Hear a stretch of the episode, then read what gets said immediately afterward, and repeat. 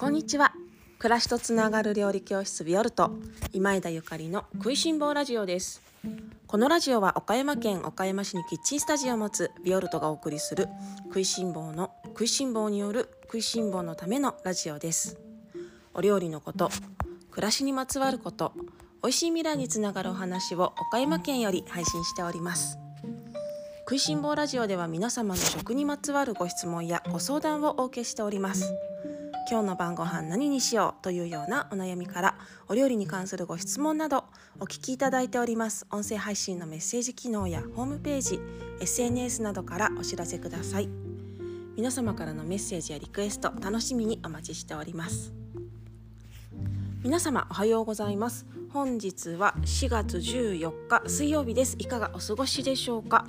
私は、えっと、まだまだ昼前におりまして今日はさすがに岡山に帰ろうかなと思っているんですけれども昼前はねあの岡山県北のそうですね岡山から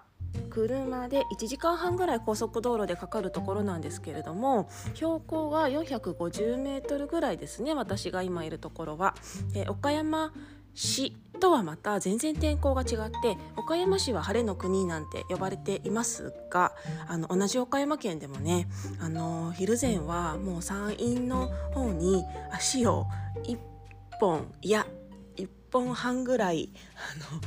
入れているようなもうほぼなんだろう晴れの国では全然なくって昨日もねもうすごい一昨日ぐらいからかな嵐のような風とかなんか急に雨が降ったりとか急に晴れたりとかほんとくるくるくるくるお天気が変わるようなあの 土地です。でもすごくあの大好きなね場所で私もあの数ヶ月に1回ぐらいは来させていただいてね自分を整えるために来させていただいているんですが数ヶ月に1回と言いながら先月はお味噌作りにあのお味噌作りのワークショップのために来させていただいてるんですけれども、あ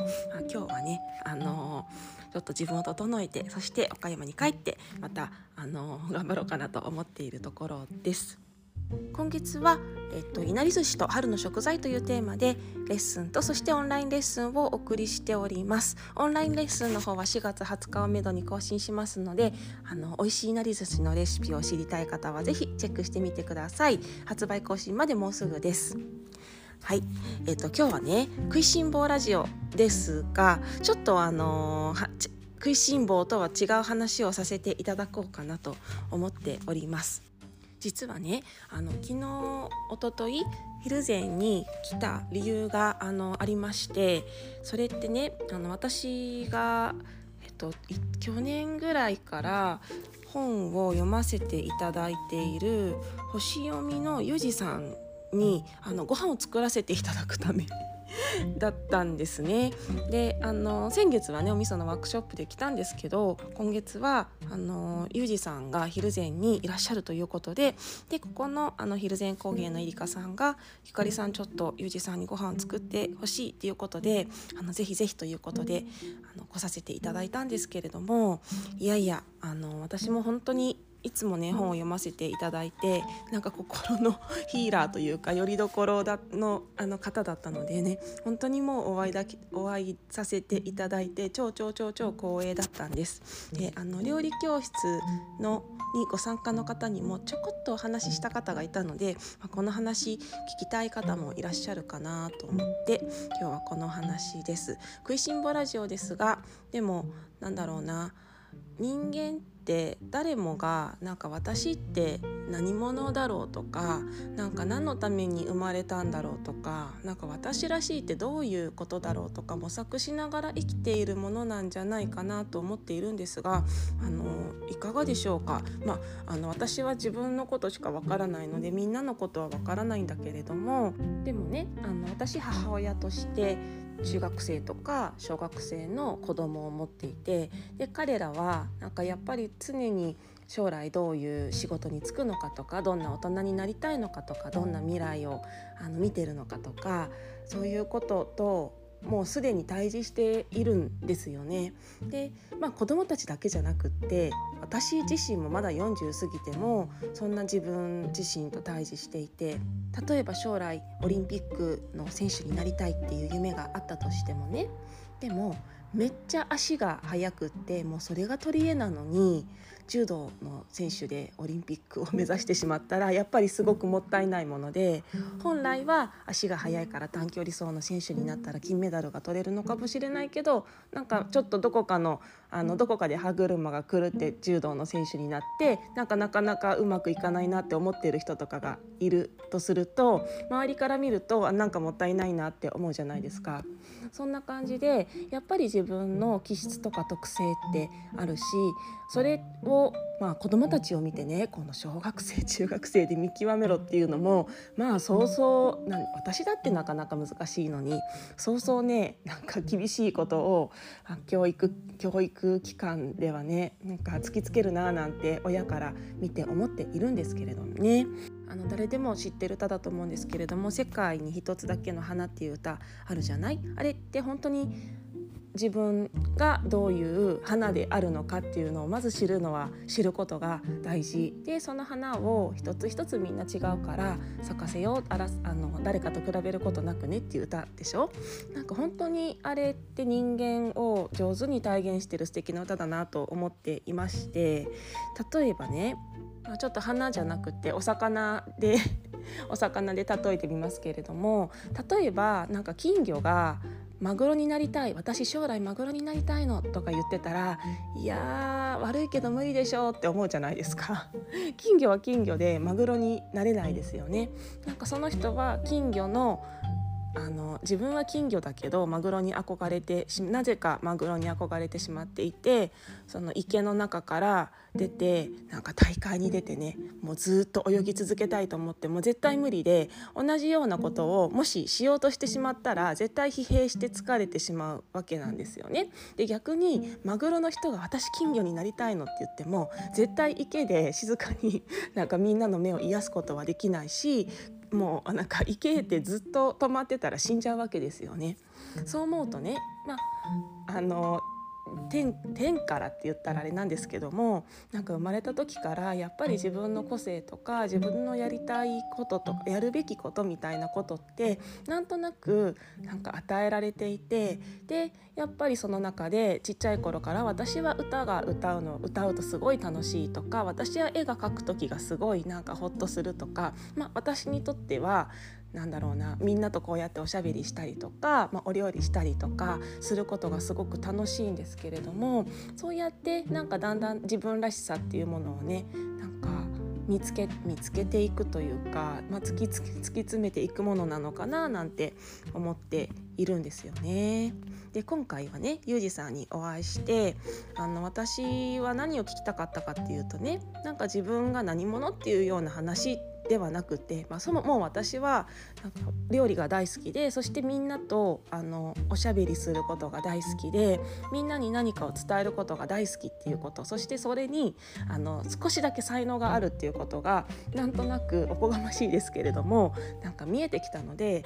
それの答え合わせ答え合わせこれ合ってますかっていう答え合わせとね。でなんかそう何をするとどんなことを目標にしていったら世の中の役に立ちながら自分が幸せに生きていけるかっていうことをなんかそんなことぼんやり分かってきたからこそなんか会ってお話聞いてみたいなって思っていたんですね。そしたらね本当になんか会えることになってしまってゆうじさんとゆうじさんのことを存じ上げて半年ちょっとぐらいしかまだ経っていない実は経ってないんですけれどもなんか今一番会いたい人だななんていつか会えそうだけど、まあ、いつのいつのことかななんて思ってたんですけどこんなに早くお会いできると思わな本当に思わなくってでご縁があってねお会いできたんですけれども。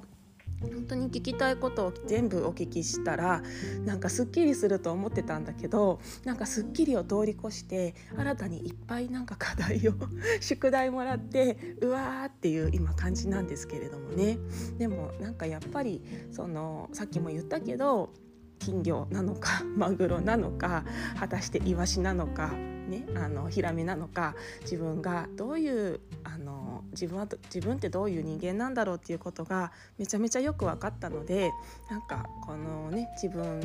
の自分を生かしてみんなのみんなのために生きるっていうわけじゃないんだけれども、まあ、自分が生き生きすることで社会に貢献できてみんなもどんどん楽しく幸せになれたらいいなって改めてすごく思いました。あの、星占いってよく言いますけれども占いっていうわけではなくってなんか占いって当たるか当たらないかみたいな感じの響きがあるじゃないですか。私はなんか占いではなくて統計学だと思っていてでホロスコープをなんとなくあの見るようになってきて、本当にそれこそ本当に半年ぐらいなんですけれども私あののめり込むとガーッといろいろ知識を広げてしまうタイプなのでこの半年間でね結構ホロスコープのいろはみたいのがなんかちょっとずつ分かるようになったんですよね。でもう本当に超超超超入門なんですけどで例えば自分の家族とか見ると「おえ?」っていうぐらい吐き気が吐き気がするぐらい あーってなんかこういう運命っていうかこういう人生なんだなっていやもうまさにそのまま当てはまってるなっていうのがなんか分かっちゃったりとか何か友達のをパッて見るとあなるほどなみたいななんかうまく表現できないけどでもなるほどなって分かるようになってきています。で例えばなんかうちの私子供が2人いるってさっき申し上げたんですけれどもあの1人はね、うんと、生まれますっていう出産予定日か出産予定日の2週10日後10日後に生まれたんですよ。あの10日生まれるのが遅いって相当ですよね。まあ私そのもう長男だったから初産だったのでなんかもう産むの不安じゃないですか。でいつ生まれるのかなってでその今日がの予定日ですよって言われても全然生まれる気配がないしいやなんかでもまあね初産だし出産予定日って言ってもまあもちろん前後するだろうなんて思いつつも3日経っても4日経っても5日経っても生まれなくて1週間経っても生まれなくっていやいやいやいやいやってそろそろ出てきてよって思ったのね。で生まれてきてくれないからなんか妊婦ではあのありあるまじき行為というかね例えばねなんか笑っちゃうんですけどあのもうこれはね生パスタでも作ったらびっくりして出てくるかもみたいな生パスタってすごいパン粉ねよりももっとしんどい作業なんですよ。パスタの パスタの生地ってすごい硬いからそれを手ごねでなんかお腹にも力入っちゃうしこれこねたらねもうあのそろそろお腹に力もうちょっとお母さんやめてよみたいな感じで出てくるかなと思ったんですけど生パスタ作っても出てこないしめちゃめちゃ歩いても出てこないし何なのと思って。で10日ぐらい経ってからねお医者さんに「いやもうちょっとさすがに出てこないんで、えっと、陣痛を呼ぶような促進子宮促進剤みたいのをもう打打つ打たないとって言われたんですよ。でもうなんかもう嫌だなと思ったけどもうしょうがない羊水が濁ってきてしまうのでって言われてしょうがないから入院してであの点滴打ったのね。で点滴打ったらさすがに出てくると思うでしょ？出てこないんですよ。でなんかなんて なんでも私そこでなんでこの子は意思があるんだというかまだ出てこないのかと思ったらそのなんか陣痛促進剤では出てこなかったのになんかちょっともうノックをされすぎたのかね自分自然にそのまま陣痛がついてで翌日出てきてくれたんですよ。あの出産予定日よりも10日もずれてますから彼のホロスコープっていうのはもう全然変わっちゃってるのね。で全然変わっちゃってるんだけれどもまさに今のなんか その人というか自分の子供なんですけど見るとねはあなるほどなーっていう人生を歩んでいるような気がしてでもこれはね私の意思じゃなくってねなんか天の石でもなく天の石って言ったらまあもしかしたら天の石なのかもしれないけどもうなんか天と彼の意志で生まれてきた時間だなって私自身すごく知ってるのであのー、わ人間ってなんか本当にまだまだ計り知れない宇宙のこととかすごいいっぱいあるんだなって思っています。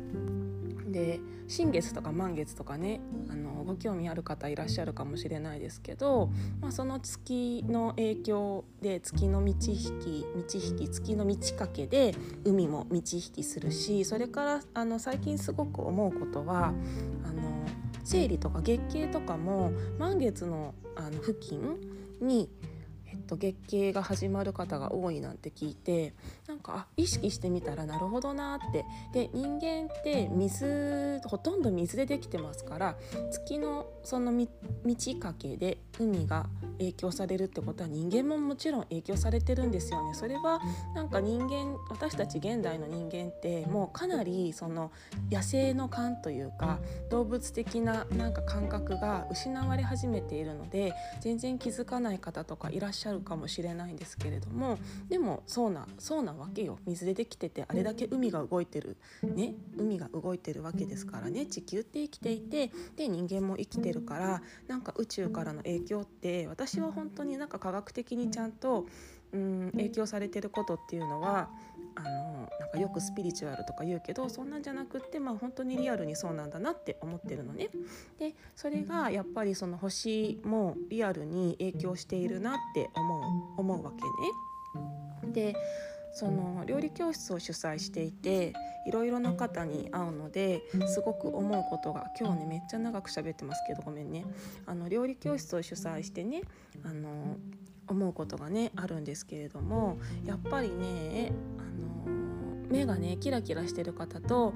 か今日疲れてるなっていう方となんか最近うまくいってないのかなっていう方とか私全部分かっちゃうんですよ。その私が霊感があるとかそういう力があるとかじゃなくってあのみんなもわかるでしょ？お友達とか家族に会って今日元気かなって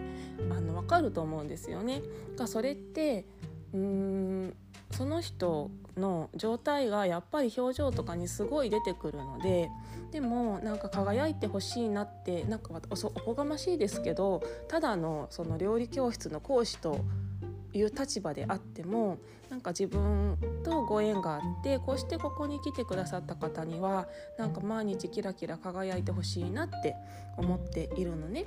でそのなんだろう自分を知るとか知る一環として、まあ、料理があってもいいと思うしつまりその料理をすることってレシピ通りにねいつも言ってるんですけどレシピ通りに作るんじゃなくって五感ですること五感ですることあの、まあ、もちろん五感以上のものが使えるならそういうあのセンスがある方はそれもどんどん使っていただきたいですよね。あとはね、あの自分の好きなこと好きな味とか好きな食べ物っていうのをとことん深掘りしてみてほしいなってすごく思うんです。